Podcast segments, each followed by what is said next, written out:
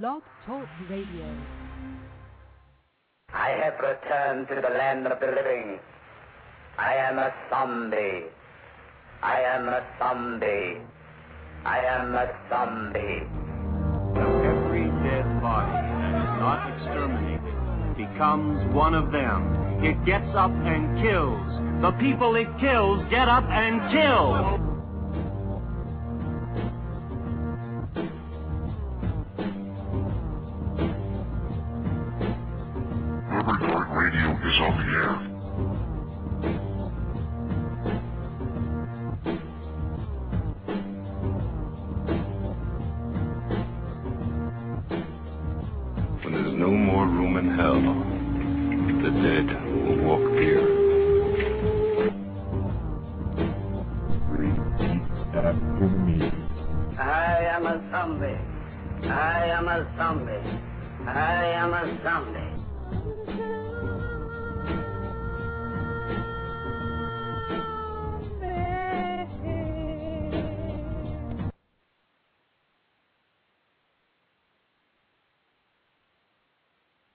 Well, look at that. Gosh darn.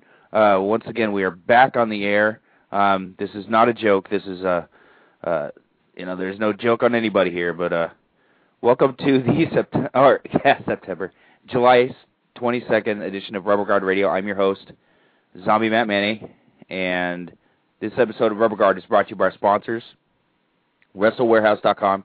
Uh, you get Lucha Libre masks, T-shirts, DVDs, a bunch of different swag, and uh, some other fun surprises that uh, Jeff will be putting out. Uh, also, I would uh, like to plug the other sponsor, SlamBamJam.com. Uh, Slam Bam Jam has uh, got the Lucha Libre and the Japanese DVD market cornered. Uh, what what more can I say about them? Um, you can get you know some of the best best of DVD comps ever. Um, I'm joined on the line by my co-host and tag team partner for the evening, Mr. Joshi Rob. What's up, Robert? Okay, we're not getting Rob here. Okay, well let's uh let's play a little entrance music real quick for our guest in the first hour.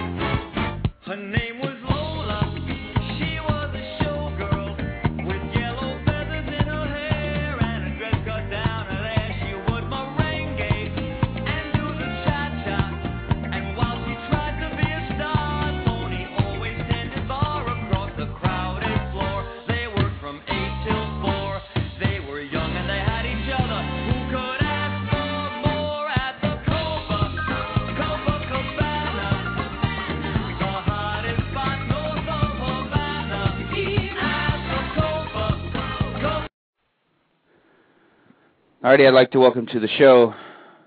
Uh, let's see, how can I put this? Yeah, well, why not? The Chicago Globe Globetrotter, Mr. Colt Cabana. Welcome to the show, Colt. How you doing this evening? What up? What happened to Joshi, man? Rob, are you there? Or Joshi? There. Robbie! We got Big Rob in the house. Now, uh, Ah, konnichiwa! Kanada goes about Kenta! jeez. Let me guess, Rob. You got the discs I sent you. I got the who? Did you get the discs Oh. I sent you? No, I didn't get those yet. Oh, where are they? You didn't get the Hamada discs? Oh man. No. Oh, Jesus, what happened to you, man? Your Oh, post you know. office sucks. That's what I'm saying, man. Yes, it, the post office does suck, but you know that's the way it is. My sponsor gets them to me quickly, but I suck Who's your out. slambamjam.com? Was that correct? Yeah, yeah. Oh my you, you god. Need, check it out, Colt. I mean, you, you need you need anything from Japan, anything uh, from south of the border. Not only am I going to check it out, I'm going to change my name to Colt Slam Bam Jam Cabana, and I don't even want a sponsorship by them or or to be you know anything. I just you know if if they'll have me, you know maybe a little picture of me with a thumbs up on their website. Slam Jam Bam, man, that's guy. I'm excited about that. That's um, that's a new that's a, something I'm inputting in my life for for now on. Tremendous. I like it. Now, now, now the first the first question I have to ask Colt: Cubs or White Sox? Cubbies. There it is. Love Cubbies, loser. man. We did four in a row against the Nationals. I, I was watching the game. We're up five nothing today against the Phillies, I think. And, and when I started, I turned it off. I turned it back on. We're up five three. And then I don't know what we did at the end of it, but uh, I'm a I'm a Cubs fan all the way, of course. Lovable losers, you got it, man. I, I I do have to ask. I, I do have to ask. Um, how do my Giants' ass look? Considering you guys are down below looking up at us. Uh, what are you, Shaq? Is this? Tell me, tell me how my ass born and bred. looks, man. Good lord. Actually, uh, I, I we'll we'll discuss baseball a little bit. Um, are you surprised, Colt, by by how my Giants are actually doing this year? I, I listen. I, I you had me on. I I, li- I like the Cubs. You know, like great. Your Giants are doing well. You know, listen. I I'm I'm not Peter Gammons over here. I'm just a dude that watches TV, man. All right.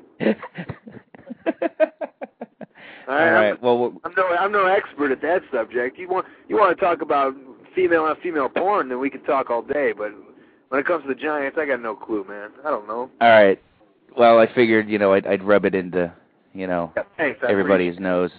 You know, with with the I'm exception. I'm a Cubs fan, man. You know, I I've been loving the Cubs since I was eight years old, and my mom, you know, would have it on every day on WGN.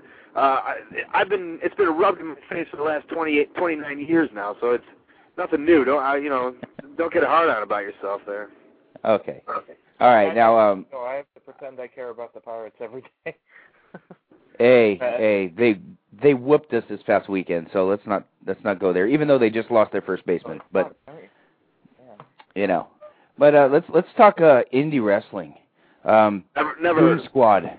Goon Squad. Please explain the gimmick, how it came about, and how many members, real members, played in the Goon Squad. Oh man, well, I you know for the for the listeners, uh, Matt, you know, let me know yesterday that we would not be talking WWE, and all he was interested is in Goon is the Goon Squad, and uh, right off the bat he asked this question: uh, the Goon Squad.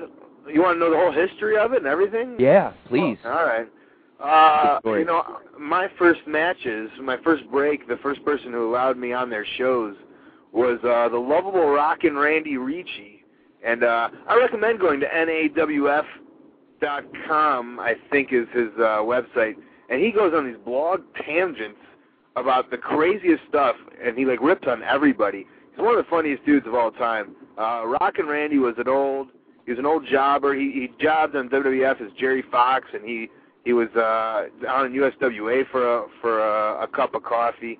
And when he was in USWA, there was a, a tag team. They were just called the Goon Squad. It was a real preliminary tag team, and uh, they were in hoods and they were interchangeable. And uh, so when I first started, um, you know, I didn't have a gimmick at the time, and I was I was just going to Randy's shows and and uh, with my trainers, uh, Ace Steel and Danny Dominion. I was putting up the rings, and uh, one time, you know, somebody didn't show, and and they said, hey, uh, you want to be on the show? And I, I asked my trainer. I said, am I ready? They're like, well, you know, we're gonna put you in a little in a ma- in the mask gimmick and uh and let you go from there. So it's not gonna be you, you know, just you know. And my you know, at the time, Ace and Danny said, yeah, you get the fundamentals. You'll you'll be all right as long as you can listen to somebody. Go out there with a veteran. And uh so I went out there and I got uh the Goon Squad was it wasn't like these masked executioners or nothing. No, we had uh we had pantyhose on our heads. That was our mask, a pantyhose. And uh we had uh Dago tees, if that's the incorrect word, I'm sorry, wife beaters. And uh we had um denim cut off denim shirts and denim shorts. And the cut off denim shirt was buttoned at the top like Konnan used to do. And that was the Goon Squad. I was Goon Squad member, I guess one. Uh Ryan Braddock, who was on SmackDown, of course, was usually my Goon Squad partner. He was at the time Brad J, Jay Bradley, Brad Bradley, had a million names. Brutal Brad, Brad Break, Brad Bacon at one time. Uh Punk of course was a Goon Squad member. I don't think we ever tagged together. Ricky Noga, who was a ripoff of Ricky Steamboat and Al Noga of the Minnesota Vikings, uh was also a Goon Squad member. And uh I want to say that those were the only Goon Squad members when I was around, but I remember this was an interchangeable gimmick. It was given to the guys who uh, you know weren't comfortable or didn't have a gimmick yet. I think it's a great thing because it, it's you know if I wrestle under a mask, no one's gonna know who I am. So if I suck, It's not like that heat's to go on me for the rest of my life. It's just a, a mask guy that sucks. So that was uh, the beginnings of my career. Goon Squad number one, and uh, I'll forever be grateful to be a member of the Goon Squad. There's a lot more out there. Um, I, I think I'm pretty sure uh, Casey James slash James Curtis from ECW and SmackDown. I'm pretty sure he started with Randy. Randy trained him. I'm pretty sure he was a Goon Squad member too. So uh, we're out there. We're out there in droves. You know, the the Goon Squad thing I think is is better for you know for the uh, the young boys breaking in as opposed to throwing them into a battle royal. What are you going to learn in a battle oh, royal? yeah, yeah, I, yeah, I, I agree more. Uh, I couldn't. I've because I've done battle royals as a Goon Squad member, so I thought you were you were really throwing it back. I wasn't sure. Uh, yeah, no, I yeah, you know, battle royals. Battle royals are good because you go in there and you know you're not the centerpiece, the center point of attention. But at the same time, right? If you want to get, a, if you want to start getting matches under your wing, uh, let's be a let's be a goon, man. It's the way to go. Not a not Bill Irwin, man. Just you know regular style goon with pantyhose on your head. Speaking of pantyhose, Rob, do you have uh, any question, questions for Mr. Cabana? Really? Now, not not cold. Is there any truth that uh, Dr. Francois Kevorkian wa- was the next member of the Goon Squad? I, I've heard it in rumors. Francois, he was just a doctor, man. He uh couldn't be a Goon Squad member. He wasn't a wrestler. He was a he was the physician on on call. So uh no sir, but that's a good name drop. I appreciate that. you got it, buddy. Uh, Colt, I, I wanted to ask, uh, do, being uh, from Pittsburgh, do you have any memories of the IWC promotion? I have great I have great memories of IWC promotion. You know, the, Norm Connors is, is such a great promoter and booker, and he was the first person to, to bring me out. Uh, the first person to fly me and Punk together, um, and not just at the same time. I meant, you know, respectively. And he was very respectful, actually. Uh, and uh, yeah, we did a lot of shows. You know, me and Punk busted our ass for Norm, and uh, you know, he he treated us well by bringing us out and, and giving us great opponents and great experience. And I can always uh, one of my fondest memories is uh, going out with the Sandman afterwards and watching him try to uh, try to sweep up uh, a ketchup bottle with a little with a little Denny's uh, one of those little plastic Denny's sweepers, and he thought that it was so powerful it would pick up a ketchup bottle. Uh, mind you- yeah, mind you, he was uh maybe drinking something at the time. I'm not sure. Heck? Ah, I don't think so. Who'd have thunk, right? Yeah, exactly. Um, I I have um, a bunch of questions here from uh, from ACW Mark out there in Wisconsin. Oh, Mark, Um, good to hear from you. There, there it is. You you you know the man. Um, first And he's not the Mark. um, he's not a Mark. His his name's Mark, so I don't Yeah, know if that's yeah. confusing. But he's a little bit of both, I guess. But he's a good guy. Yeah. Okay, question number one. Who would you rather have on your side in a fight? Johnny Lawrence from Karate Kid or Lincoln Hawk from Over the Top? Wow. Um. Well, see, uh, right away when you said Johnny Lawrence, I was going to say, well, who outbeats Johnny Lawrence? But Lincoln Hawk, uh, Over the Top, is one of my favorite, if not my favorite movie of all time. And uh, I mean, listen, he he put away, you know, uh, he put away everybody at the end. Uh, God, I, I'm trying to think of my my Harry Bosco. You know, Harry Bosco couldn't beat him. Uh, Canadian strongman Carl Adams, he couldn't beat him.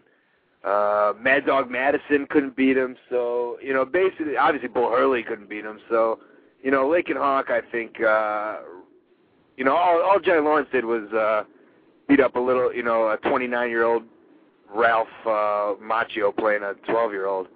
So uh, I got to go with Hawks on this one. And a little, I, I'm going to throw this back out at your at your viewers, and I, I've said this before: is uh, is it Hawks or is it Hawk? Is there an S on the end? I'm not sure because when he's reading the letters from his mom or from his uh, dad, the little kid, it says Hawks, and they always say Hawks, but sometimes they call him Hawk. You know, it's really one of those things that I don't think they really, uh, you know, back in the day the editing wasn't so special. So uh, that's a question. You know, if anybody has the answer, a definite answer, I say it's Hawks with an S because it was in writing on the envelopes. So, you know, to each their own. I don't know. But Lincoln Hawks over Johnny Lawrence, uh, swooping the leg. Uh, listen, you you can't swoop the leg when the guy's been doing driving a truck and pulling down that arm pulley the whole time, like his whole life. So I think that I think the pulley outweighs the leg. awesome, awesome. Well, speaking And- of uh, Karate Kid, what do you think about the new one coming out? They got uh, Will Smith's son or whatever doing it. Excuse me? Got me. Oh, excuse me, never mind. Will Smith's kid? do- What? Yeah, yeah, yeah. They Uh-huh. How about You gotta that? be kidding. He's I- not even old enough. Yeah. No, it's- Will Smith's kid was doing some other movie, wasn't he? Hmm. I don't know. I think it's Karate Kid. I don't know about that. Um, who would play Mr. Miyagi? Heard Hong Kong Phooey's coming out with a new Oh no, movie. no, no. Uh, I think uh, I'll have to look that up. But Yeah, man, you're way off, bro. oh my God, my wife, my wife is sitting on the couch while while I asked you guys who's gonna play Mr. Miyagi, and she she yells out Tajiri. Oy, oy. She's horrible. She's horrible. She's bad. Uh, she's a mark for Christopher Daniels, so you know she's not that bad. Aren't we all? Yep, there it is. All right, how about some memories working up there in Milwaukee for Carmine Despirito and the MAW? Uh, my memories, you know, uh, me and Punk did a tryout match, uh, January 9th of 2000. And, uh, Carmine didn't see anything in me, and he liked Punk, so, uh, Carmine didn't book me again. And, uh, that would come back to bite him in the ass, as years later he then booked, then realized that he was a moron. And, uh, he made me his champion. Uh, I I loved working for Mid American Wrestling, and Mid American Wrestling was really like a throw. It was like the tail end of that Midwest uh, AWA kind of era. You know, a lot of the old AWA jobbers were around there. If you watch AWA Classics now, you'll see a lot of the guys that were stars in Mid American Wrestling. So it was a good locker room to be around. Carmine had a good mind for the business. Uh, Carmine liked to throw around, you know, old wrestling terms that like thought it made him cool, when really it was just like, all right, why you got to throw around these old wrestling terms? Uh, but I, never the mind. I, I, uh, Con, he was a good promoter, a good booker, and I, know- I think he's promoting again. Uh, um, let's see, and Punk had an, what's that? He's in Texas. Yeah, he moved to South Padre Island to, to do wrestling. So uh, me and Punk had an hour match. Me and Punk uh, did a match with Harley Race refereeing us, and uh, I remember I I, uh, I punched Harley Race. No, Harley Race went to punch me. No, no, no. Punk had me in the corner. I went to punch Punk. Harley uh, Punk moved, and I punched Harley Race. And Harley Race couldn't walk at the time, yet he still took a bump from me. And I know he didn't want to, but uh, it was just natural. So maybe that says how great my punches are. And that was uh that was something special that Harley took a bump from me. That's something I'll always remember. And uh the little Knights of Columbus, man, that that he used to run. There's a lot of great memories over there. And uh you know, unfortunately they don't run anymore and unfortunately Car- Carmine doesn't run, but uh Dysfunction who was uh in Mid American Wrestling at the time, he's kind of taken over. He's he's running Insane Championship Wrestling in uh in the Milwaukee area. So that's a good that's a good show. You guys should go out and see that if you ever get around to it. Definitely. Dis Dis has got his stuff together. Um Yeah. I've I've talked about him forever. You know, either, you know, the uh the death match or the high flying stuff or, you know, you know, grinding out 20 minutes. That kid's just awesome. Yeah, you You know, know, no like uh, he, he got in at like 16, 17, and I, I always, uh, I've, there's a little place in my heart for people who get in that young and, and still stick stick in it, and uh, and uh, you know, because I wish I, you know, I got in at 18, but I, you know, I wish I would have gotten in in high school, and I tried to, and my mom wouldn't let me. So, uh, you know, there's a place in my heart for these people who get in really young, and you know, I'm a big fan of British wrestling, and and all those Oh, guys, awesome. all those guys get into a job at like 13 and 14. I was watching some Bert Royal the other day, and Kent Walton's putting him over that. You know, he got he started wrestling at the age of 13. And it's just like as a pro, and it's just like, man, I wish I could have done that. But Do you Oh, feel Uh, uh, to interrupt. What's your favorite? Oh, go for it, British- brother. what's that? What's your favorite British wrestling match you've seen? Oh. Uh, um, for a long, let's see, for a long time it was uh, it was uh, Vic Faulkner versus Steve Grey had an awesome one, but then uh, Mick McMichael of the Barons wrestled uh, wrestles. I got two different television matches of Mick McMichael versus uh, Vic Faulkner, and uh, you know a lot of similar stuff in it, but one of them st- steps out from the other one, and it's just like Vic Faulkner versus Mick McMichael is just like the greatest catch wrestling, like two blue-eyed good guys wrestling each other and like having like a great exhibition with a smile on their face and like they're they're, they're joking with each other, but you can tell they're really trying to win the match. It's just like it's a great it's a great match. Uh, it's a great exhibition, and it's really like to me it symbolizes everything what pro wrestling should be. So if anyone uh, wants to go find that match, they, I recommend it. Have you ever seen that uh, series between Steve Grey and Clive Myers? Sure, of course. Uh, I was watching Clive Myers. I was watching Clive Myers and Johnny Kwango today. Johnny uh, Quang. Yeah, that was an interesting, interesting tag duo, man. I've not seen that one yet. Yeah, Uh, uh, Clive, Clive Iron Fist doesn't down doesn't don the uh the karate getup. He's just in red trunks, so it's kind of awkward. But uh man, I'm a, I'm a big fan of Clive Myers. Oh yeah, I I for me I I, I gotta say my favorite match is uh there was one with Tiger with uh, Tiger Mask as uh, I think Yamada or, or I, I can't Sammy remember. Sammy Lee. Quick Kick Lee. Yeah, and it was No, Sammy quick, Lee. quick, quick, quick Lee was some, was somebody did. Quick, quick Lee was the guy Yeah, who started. Uh Yeah, yeah, that was- Sammy Lee was Sammy Lee was Sayama was was Tiger Mask. Right. Yeah, that's right. Uh, that match was awesome. I that one and uh, at the they showed the Dynamite Kids first match one of those times, and that was just unbelievable. Uh, the Sammy Lee, the Sam, the Sammy Lee. Oh, I've seen all of it, man. The Sammy Lee stuff's incredible because like, it's like no one at that time had ever seen anything like that, and the fans were still like, you know, they were really like true, passionate, believable. Like, you know, they were like all seventy-year-old dudes and or seven-year-old women, and like, first of all, like they'd never seen anything like it, so like the gasps of emotion were like real just for him doing like a spin kick to nobody, and then like, and then the athleticism that that Sammy Lee pulls out uh just it's incredible to watch him over there. I liked uh Fuji Yamada uh Liger, but I like Sammy Lee stuff a lot more. I think it was just like it was really ahead of its time and it really like made for great television. It made for like a great contrast with the British style. And he fit right in too, which was awesome. Oh yeah. Hey, Cole. I, Colt, would you uh, would you like to take a phone call? Sure, man. Cool. I am. I'm, I'm This- calling talking to you. There you go. Uh, this caller's from uh, upstate New York, and I think I know who it is. Caller, welcome to Rubber Guard. Who am I speaking with? Hey, hey, how you doing? This is David from New York.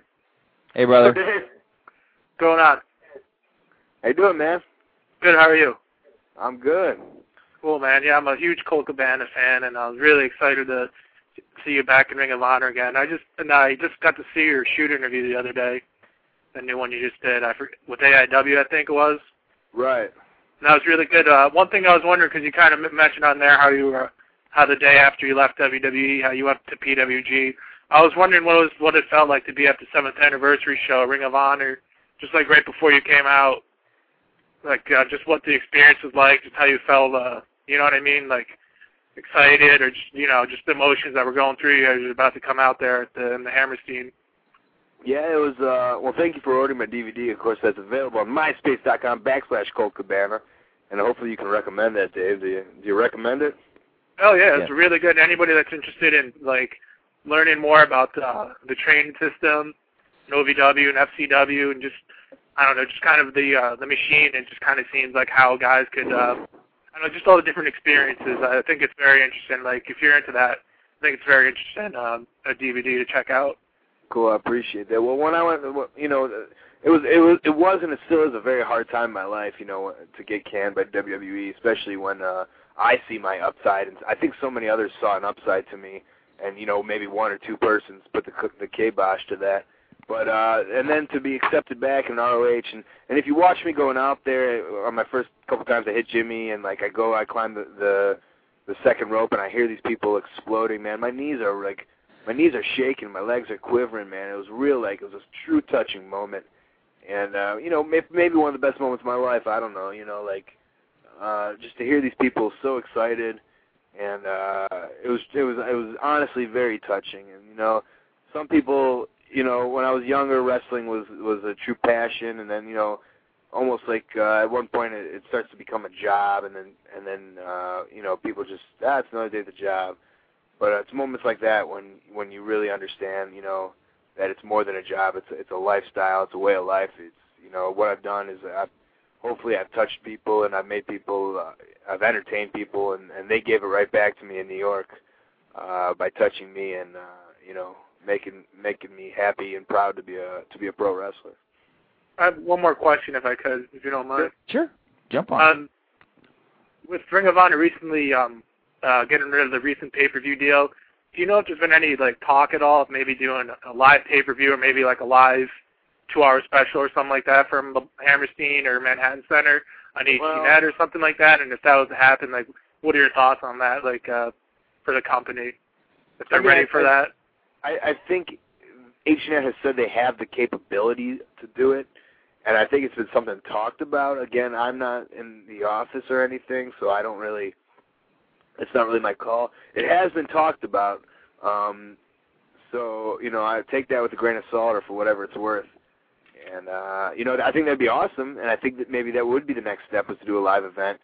And I think it should be done right like from Chicago or Hammerstein, and just like really give these people at home like a, a true treat and show them like not what they're missing, but like show them exactly 100% what an ROH complete show is.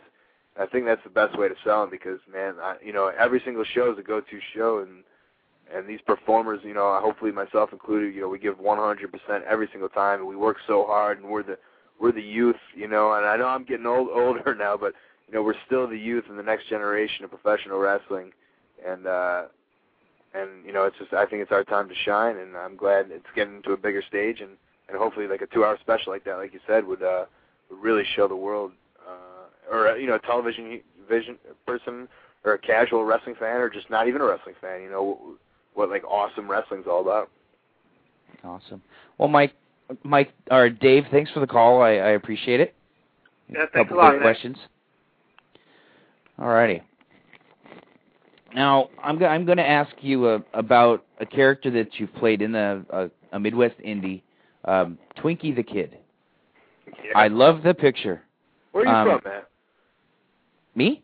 Yeah. No, outside San Francisco. Oh, okay. You know a lot about Midwest wrestling. I'm friends with ACW Mark. Oh, okay, fair enough. There it is. So yeah, totally Tool, totally Tool Wrestling. Right. Um, Joey Eastman's baby. Um, Literally. tell me. two- Three pounds, seven ounces. there it is.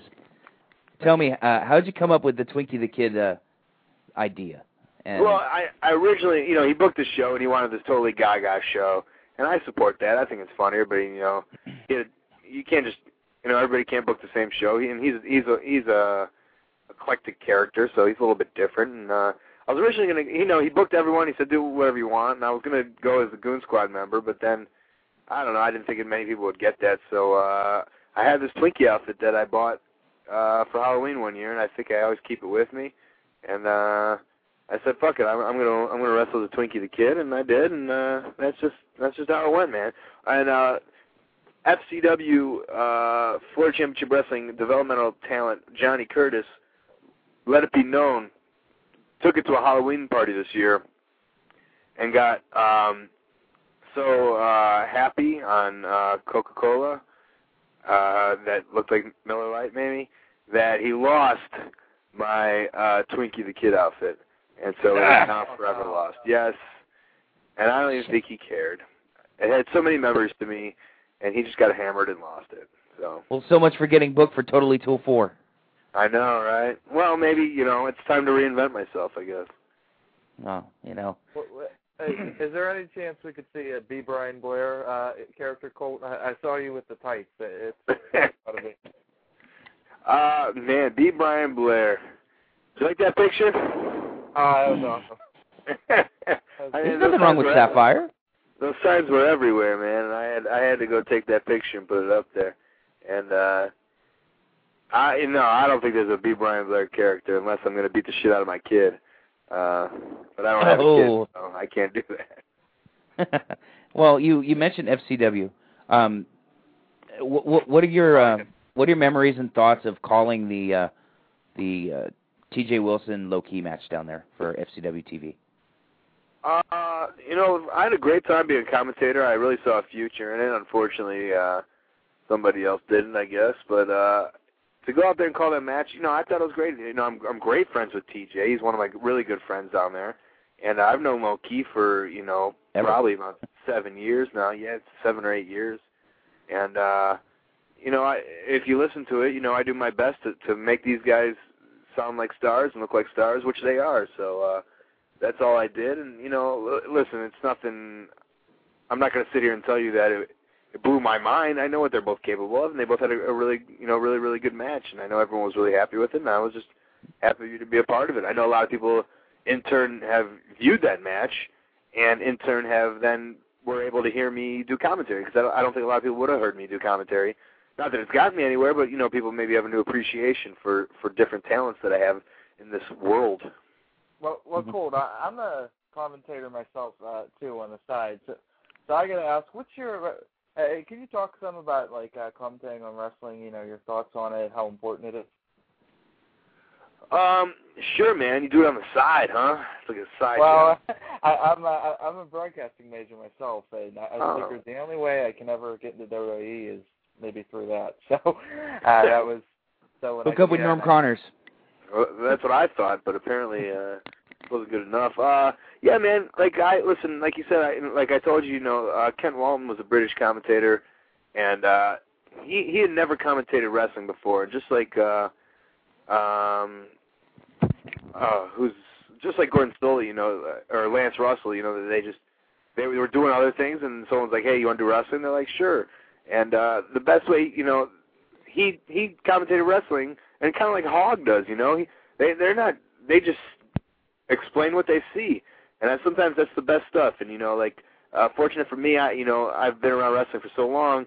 Is my you know I felt it was my job to explain what was going on, why people would do something, why they wouldn't do it, and then in order to put stuff over, you know, I could uh, explain why some why somebody's doing something, or what they've done in the past, and uh, why that makes them a star, and why that makes them so big, and why that makes them cooler than the guy sitting at home. And, and that's the job of commentators, really to explain what's going on, and then at the same time, uh, kind of under, under uh, like sub subconsciously, kind of like, you know, make everybody come off as a star. And uh, you know, I don't know if if I'm the person to say that. Like, you know, I, I had three months as commentary, and uh, but I, you know, I thought I was good at it, and I, I thought I understood it, and, I, and I, I've been around wrestling for so long, and I've been in the wrestling industry that uh, that I understand. You know, I, I think I have a great understanding of each job. What were you given any tips by Dusty? Uh, yeah, don't suck. I think it one was. Uh, don't embarrass Please me. Maybe was not a- another. Please tell me you got a plunder reference out there. Uh, but, no, but I when I when I called it when I first did it, I did as a guest commentator, and on air, it's on there somewhere. I, I said it would be it was my dream to to be on air calling a match and have Dusty Rhodes call a Hurricane Rana, and uh, and I I think he awkwardly laughed, but uh, uh, but yeah, I, I just remember watching WCW Saturday Night and uh, you know a side slam to him was a was a Hurricane Rana, and uh, so. Yeah. Hurricanrana! Hurricanrana! so that's that's what I got, a hurricane run out of him. Tremendous. Tremendous. So you're you're staying in Florida. Um, you like it seems like after FCW opened, everybody and their mother migrated to Tampa. You know, everybody Uh, out for the winter and stayed. In terms of what, like people that were contracted, or just independent wrestlers, or old people, or Wrestlers, guys that are contracted. Um, I've had five friends of mine move down there. Um, one signed a development deal. Uh, Chris Logan. sure, I know Chris. yeah, yeah, Brian. Um, it's amazing where these guys who aren't signed are packing up their stuff and moving to Florida, and they're chasing their dream. It's it's blown me away that these dudes have the stones to do it. Um, now, back to when you first broke in and started to make a name, would you have considered taking that leap of faith and moving to, say, Louisville? No, because no, because my my goal wasn't necessarily. I didn't want to get into WWF right away or WWE. Uh, I wanted to work the circuit, work around. I wanted to make a name for myself independently, like like I, you know, the people that I saw. You know, when I was in high school, it was Ace Darling, Reckless Youth, Devon Storm, uh, Don Montoya, Mike Quackenbush. These guys were just as much of a star in my mind as uh, you know, as as Randy Randy Savage or whoever. You know, I didn't know that. You know, Ace Darling was making 25 bucks and Macho Man was, you know, buying a Lamborghini every week. To me, I, you know, they were just all wrestlers. So, um, I, I thought it was awesome that these guys were building up like an underground name for themselves, and they were just wrestlers. So the first and foremost, first and foremost, I just wanted to be a wrestler. It wasn't my goal to get in the WWF right away. And uh, you know, it was interesting. My my the, the path that I was taking was the exact path that I want that I wanted to take. You know, I did eight eight hard years on the independent level, uh, wrestling overseas, traveling, doing many tours, making a name for myself, and finally getting my big break. And uh, you know, I I didn't see myself getting released. That wasn't part of my past. But uh, that's just another hurdle in this uh, in this game, man. But uh, you know, if that's what people want to do, they can go down there and they can try to get in WWF right away. You know, their first year in the in the business, but these guys aren't learning the bumps and the quirks of the wrestling industry. That's not how you do it, in, in my mind. So you know, I you know, God bless them if that's what they want to do. But you know, I just want to be a wrestler, and if I'm in WWF wrestling, I'm WWF wrestler. If I'm ROH wrestler, then that's what I am.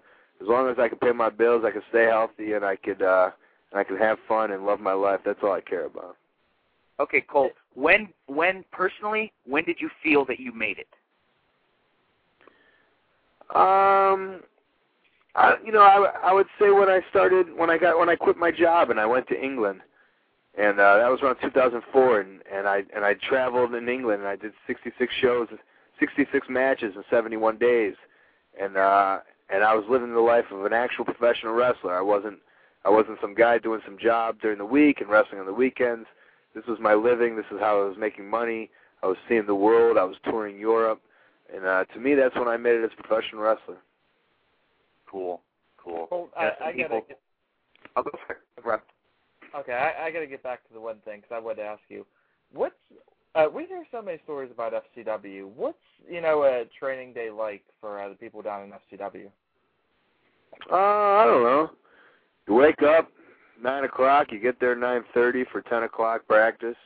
You stretch for twenty minutes, and then uh, then they have four different rings. So uh, usually, uh, I don't know. Doctor Tom takes some of the dudes, the younger dudes.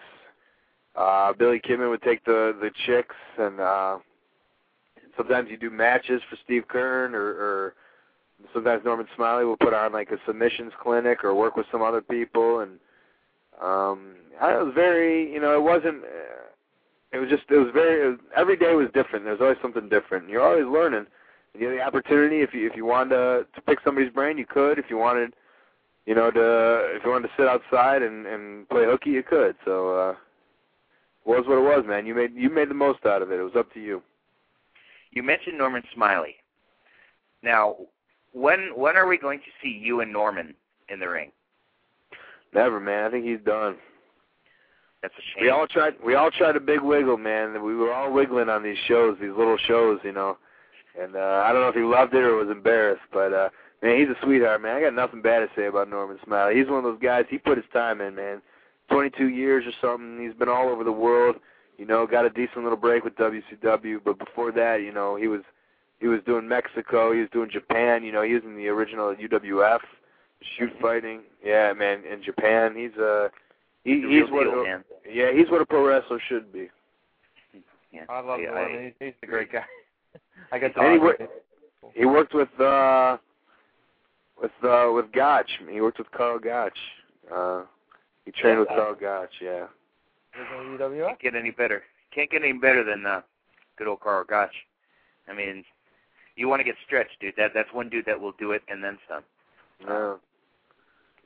Now, uh, Cole, as far as uh, in the ring psychology, um, I try to watch, you know, look really closely to matches and try to figure out who influenced them as far from a psychology standpoint. And I can't put my finger on it for you. Who has influenced you? Really? That's what you don't just sit back and watch a match and have fun? First time, yes.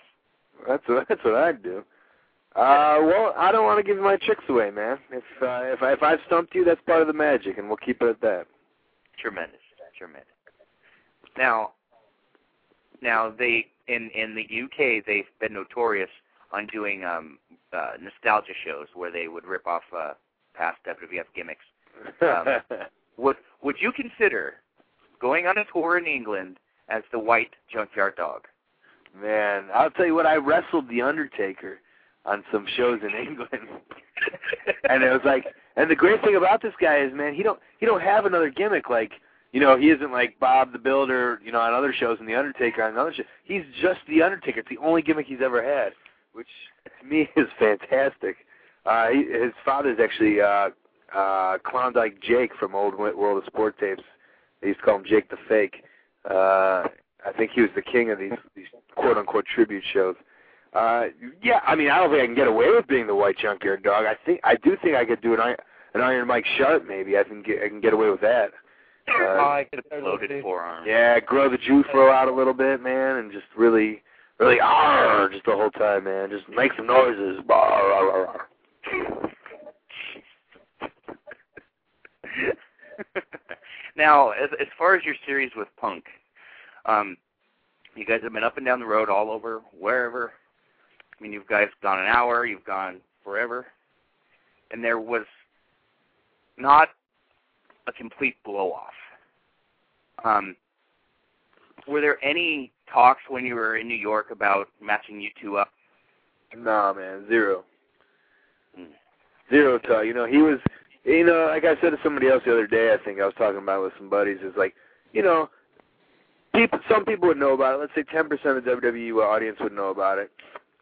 With that 10 percent, you know, they would be cheering, and then, you know, hopefully the other people going, well, why are they cheering? Then they would understand, and eventually people would get behind it. And there is a backstory, and there's a natural uh, camaraderie and a natural story there, and there's old pictures, and you know, there's so much you can go back.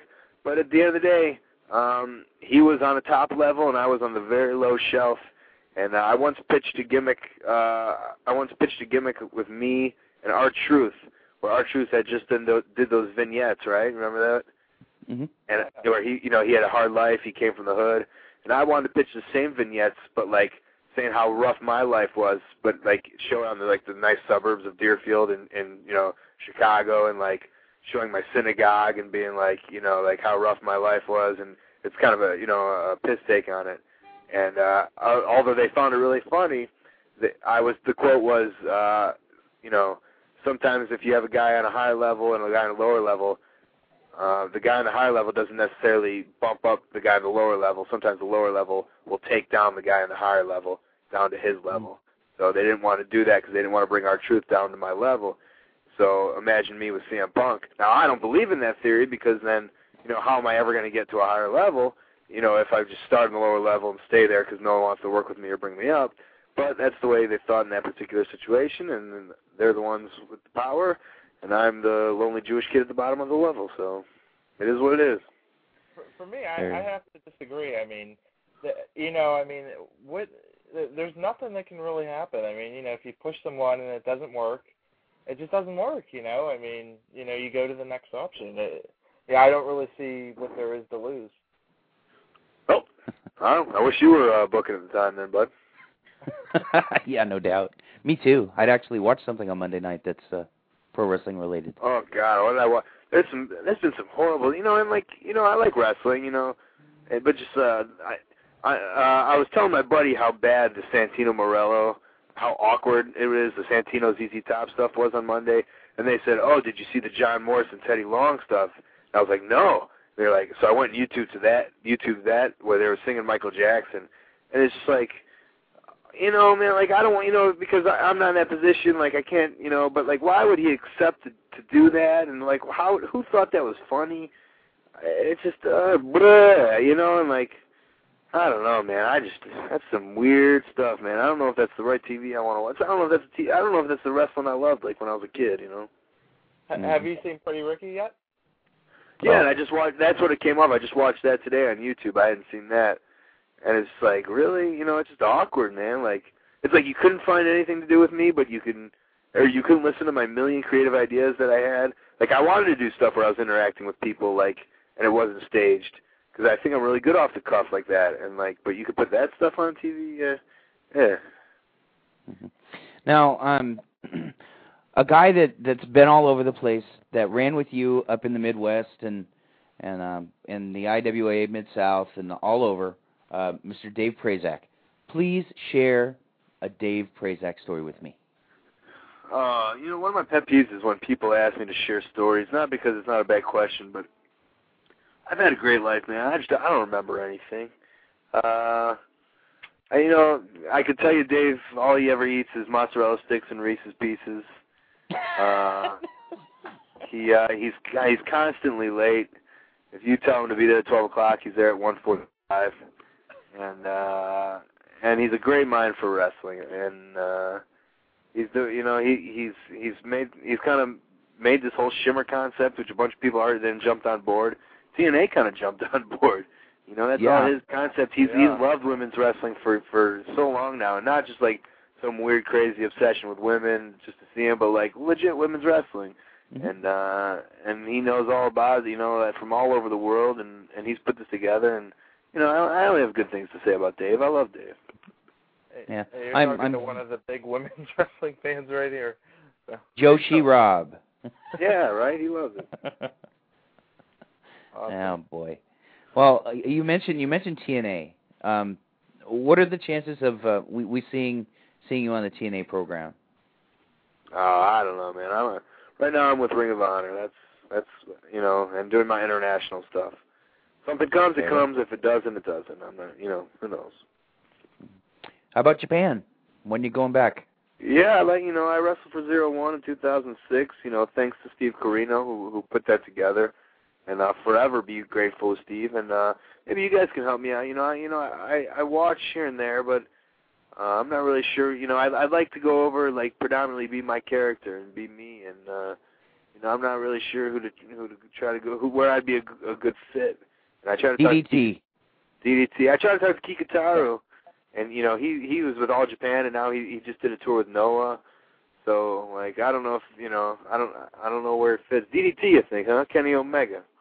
Oh yeah. The I I think you could do wonders with the blow up doll. Oh Jesus, it's already been it's already been done before, man. In my in my own room. I, I, I, think you could like fit into any promotion. You know, I mean, you, you could do a lot of different things, and uh, you know, I mean, there's, the, you know, com- the promotions are so different now. You know, they they have everything on the card. I mean, you know, so, somewhere, someplace you could fit in. You know. Well, I hope so. That's the goal. I, you know, I'd love to go back over there, and uh, you know, maybe maybe maybe eventually.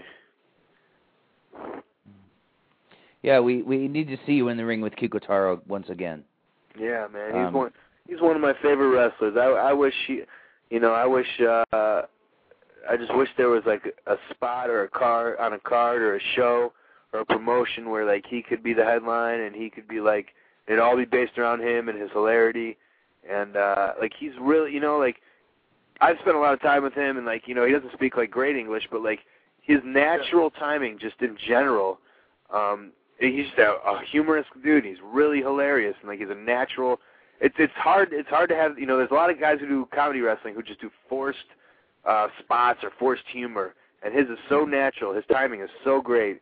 He's really a credit to the wrestling industry. He, he truly is man. And i don't know if you know Kikutaro's story and i don't know if it's ever been told but you know he he uh, he was he quit high school at like 13 and he was setting up rings for FMW and like you know he started when he was like 13 or 14 years old like as a young boy and he you know he's you know he's in his 30s now and like he's been around forever so he's a true credit to the wrestling industry and hilarious he, he's a credit to the world and and the needs of hilarity He's a great guy. I, I get to meet him.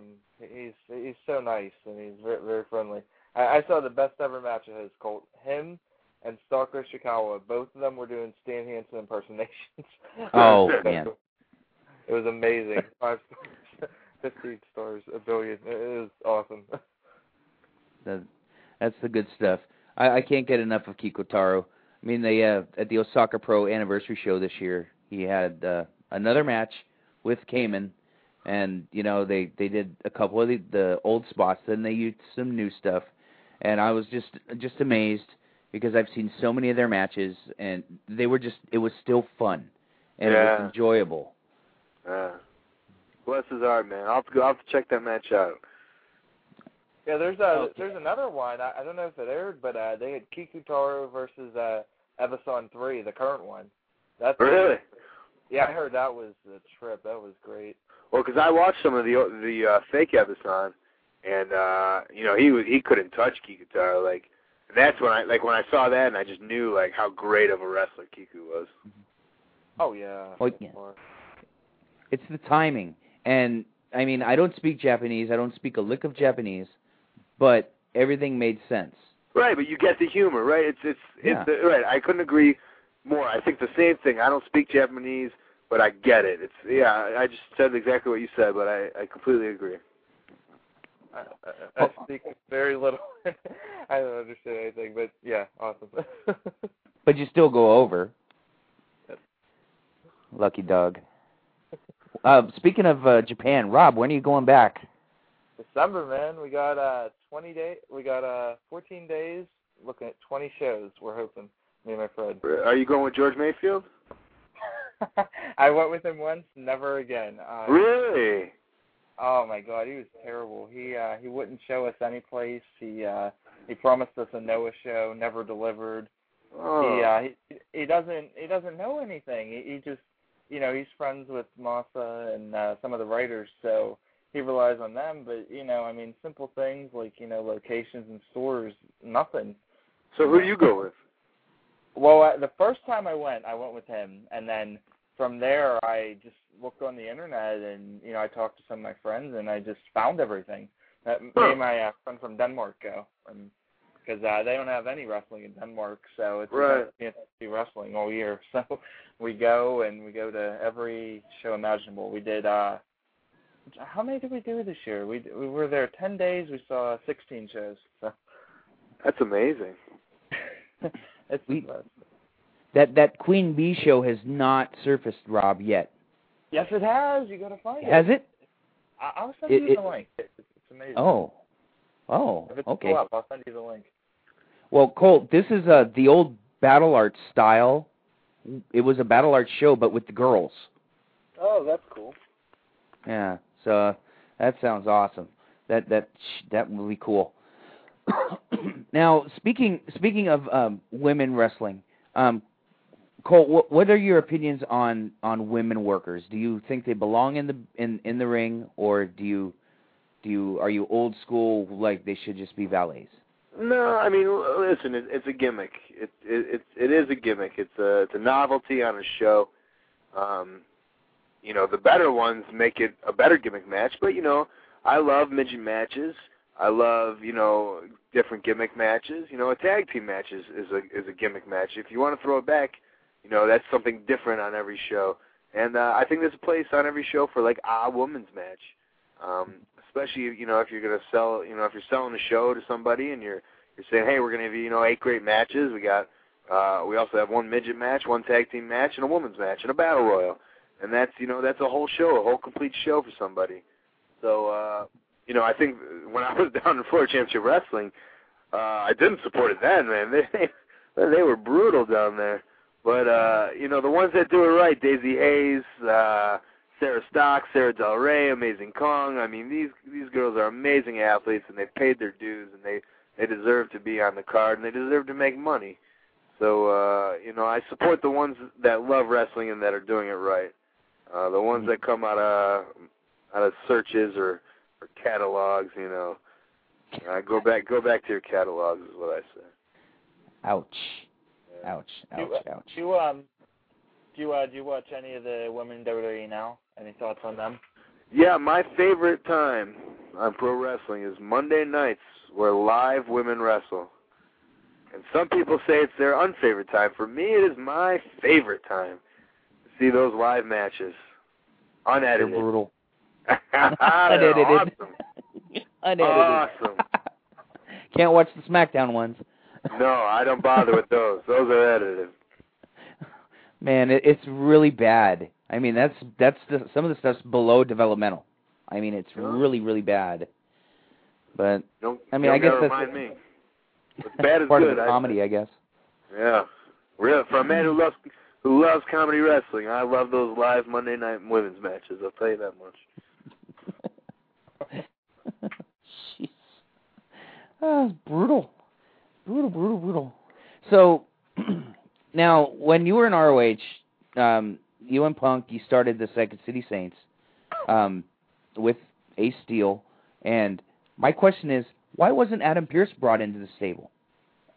Uh, well, we brought in Adam, but uh, you know, we eventually did get Adam into into ROH.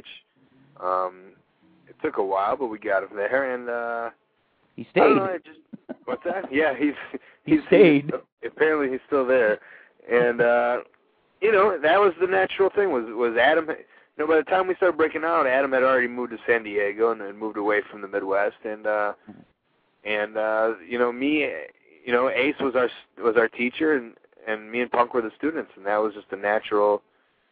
Uh, that was just a natural uh trifecta there and so I don't you know there's no need to uh what it what isn't broke doesn't need to be fixed. Mhm. Now, this the series of matches that you and Ace had with uh, Dan Maff and uh, B.J. Whitmer um, that culminated in uh, in New Jersey. Uh, that stuff was was insane. I mean, it was brutal, and I've I've never seen you in that type of a brawling atmosphere. And I think that was your your quote unquote coming out party.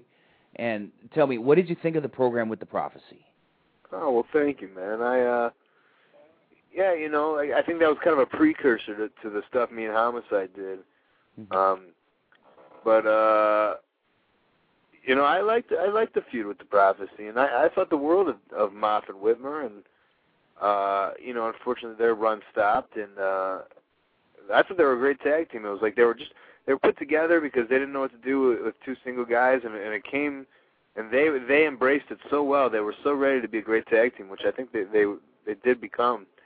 And um and I I just enjoyed the feud, you know, and I, and the, those parts where I could brawl, you know, I, I always say that's you know that's something um for any promotion that's valuable about me is that whatever style you want me to work, I can work. You know, I'm a trained wrestler.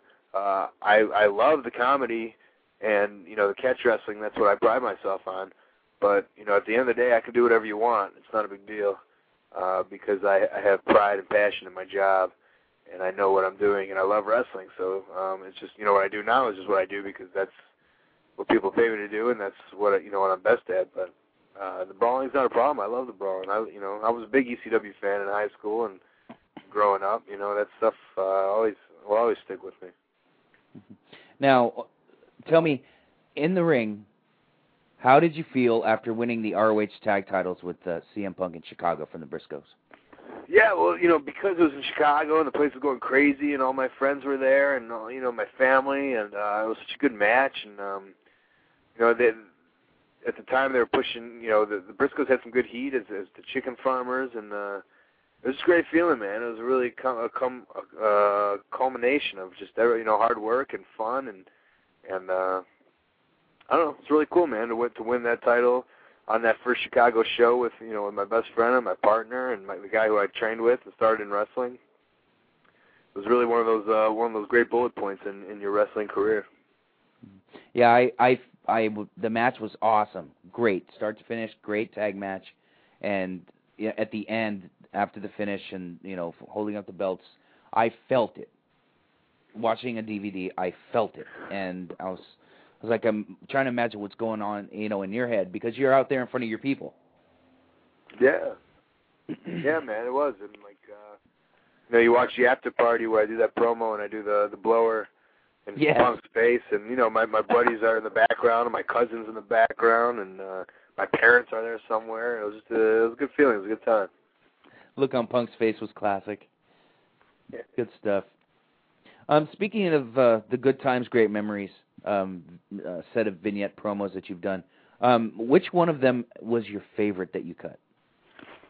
Uh I, the one that always comes to my mind is the one that I did with uh I think I, I ripped on the uh on the the pit bulls a little bit, but then me and Becky Bayless I had her doing jumping jacks and uh and that was in Minnesota, I remember. She was fun to play off. That was where I got to I got to do a lot of just kinda off the cuff stuff and some improv and, and be myself. But I remember that came off really well.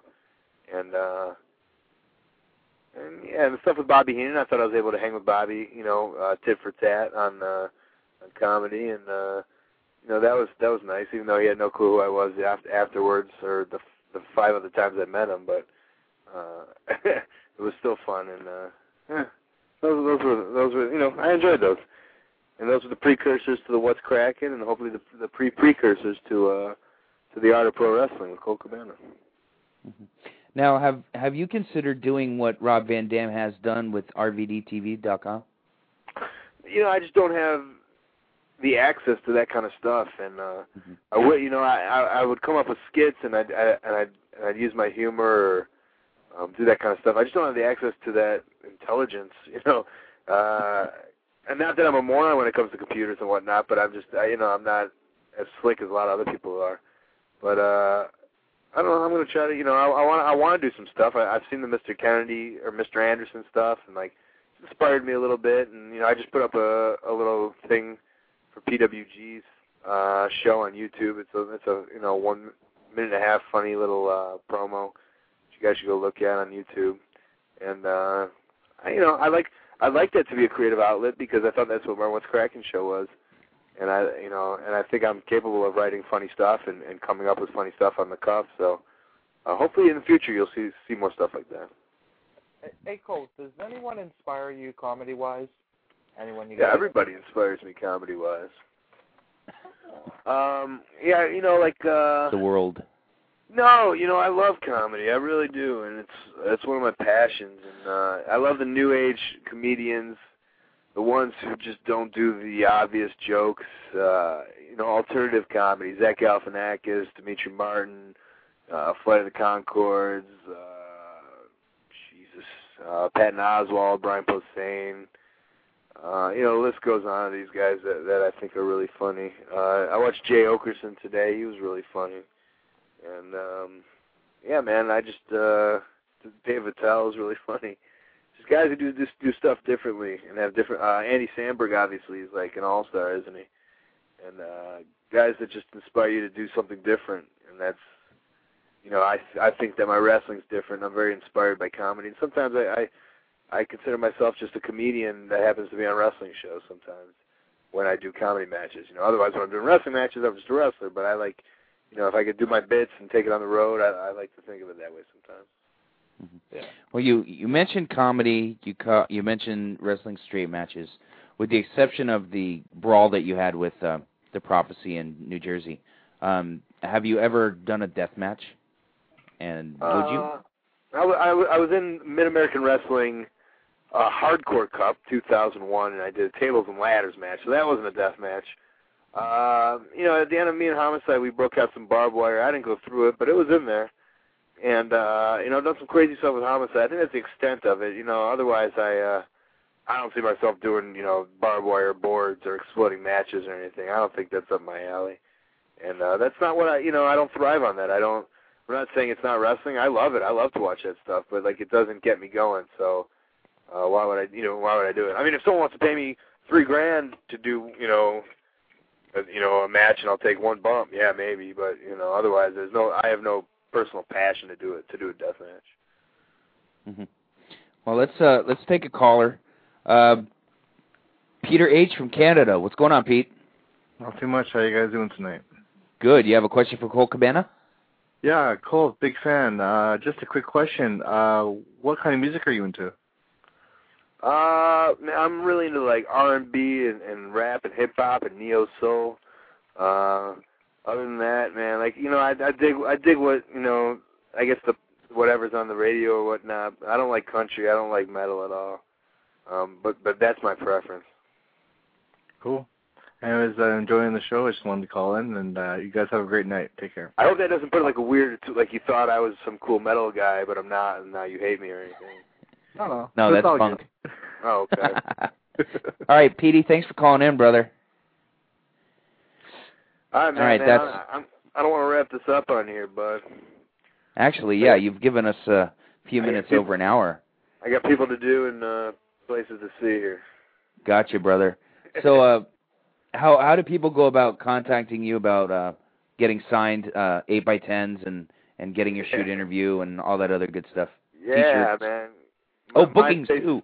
Yeah, please, please, I need them. Uh, MySpace.com backslash Colt Cabana, and uh, go on my MySpace and check me out. Cabanarama.com is my unofficial official website. Uh, some stuff to look forward to in the future. The Outlaws of Entertainment, outlawsofentertainment.com. It's October 3rd, the Louisville Palace. in Louisville, where uh, Cliff Compton, aka Domino, WWE, is going to give away twenty-five thousand dollars in cash. You gotta be there.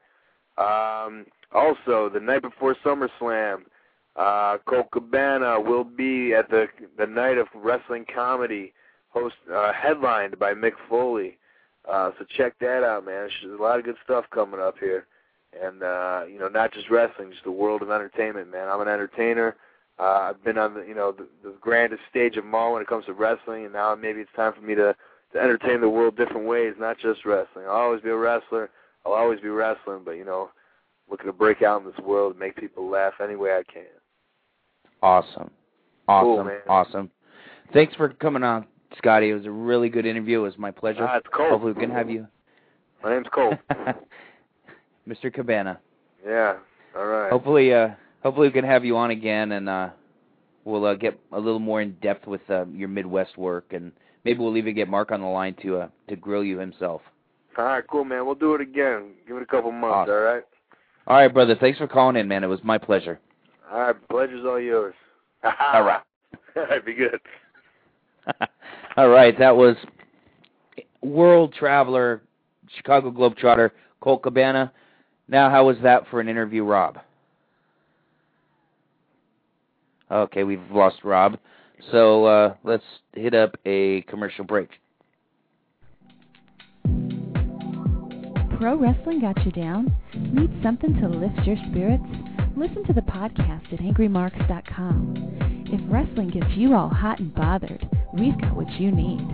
Visit angrymarks.com or subscribe for free on iTunes. The angrymarks.com podcast, where the marks get nothing but satisfaction.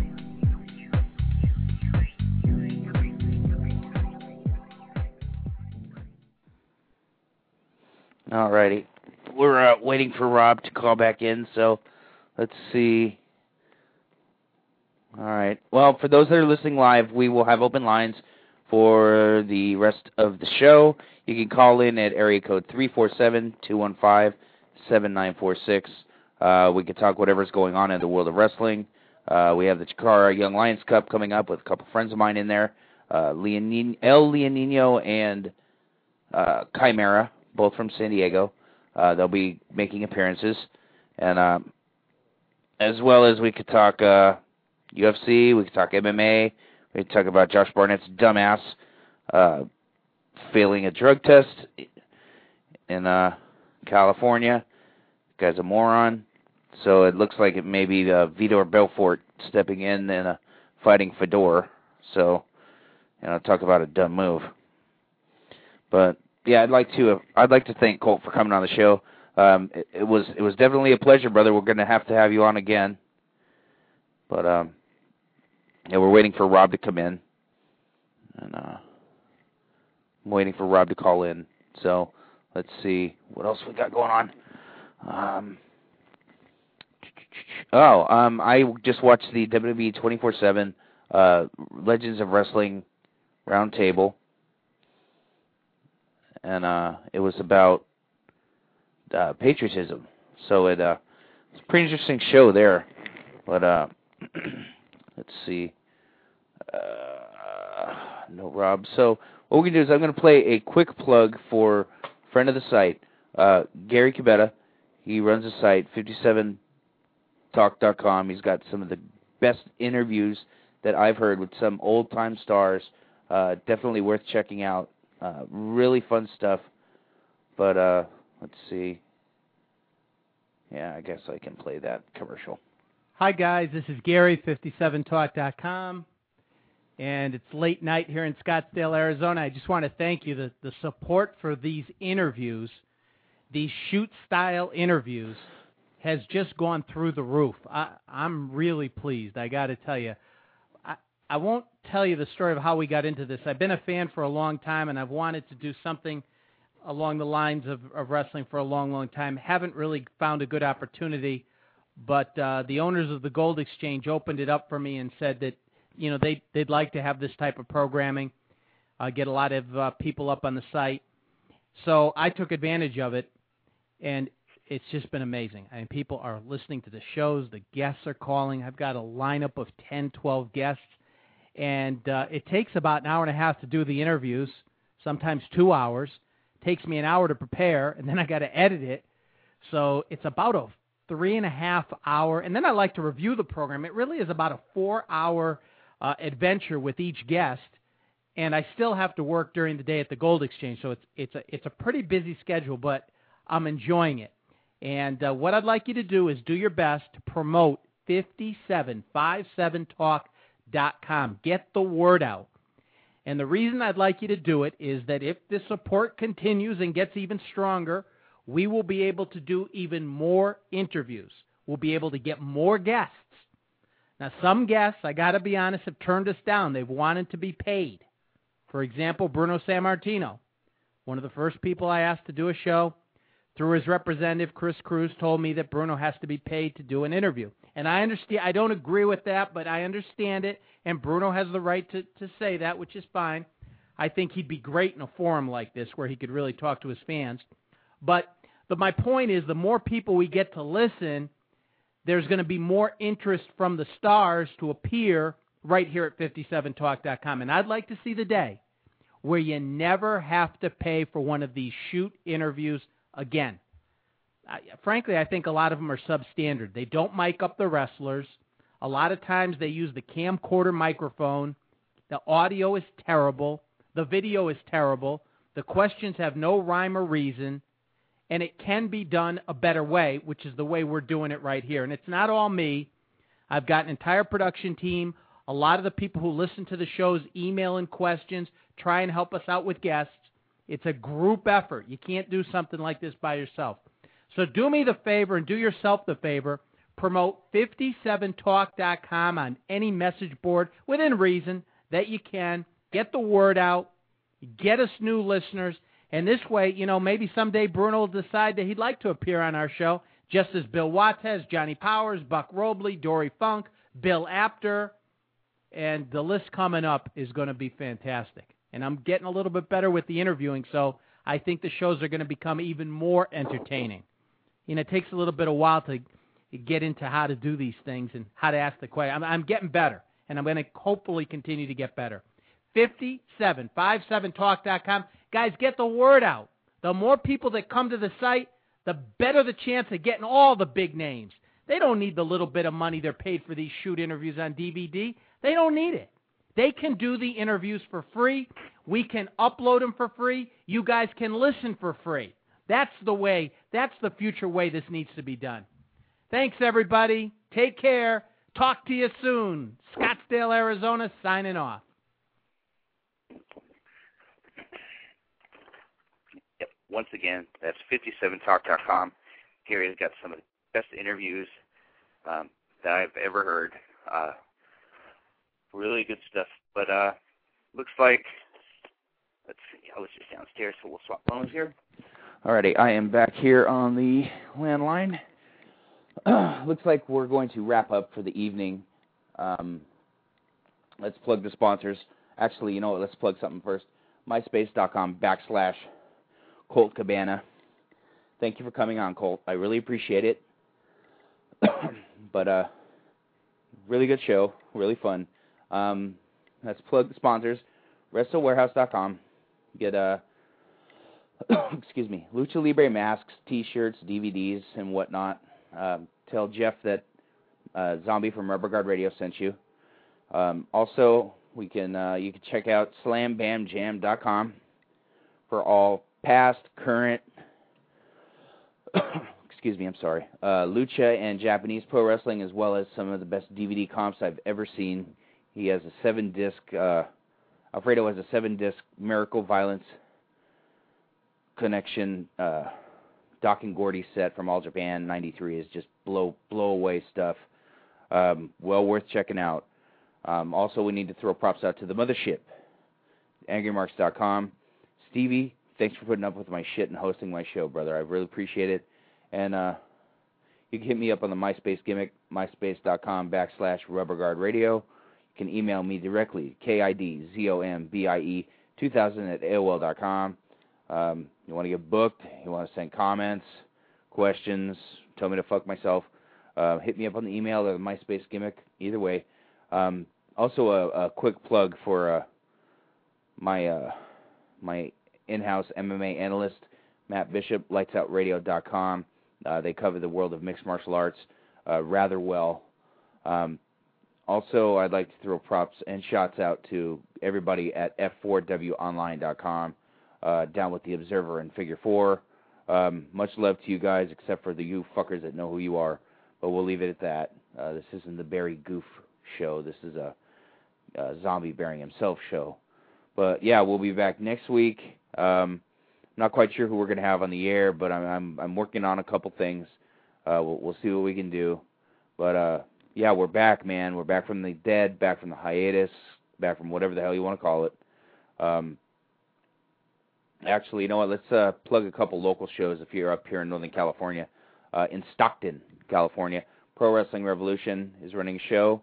Uh, you can get their info at pro-wrestling-revolution.com. Uh, I think that's a 7 o'clock bell time. Um, also, fogcitywrestling.com. Fog City is running on the 25th as well. I think it, it should be a 2 o'clock bell time. Um, they will also be streaming their show online at fogcitywrestling.com. So, you know, showing love for the West Coast. Um, that should do it, and I will be talking to you guys next week. Later.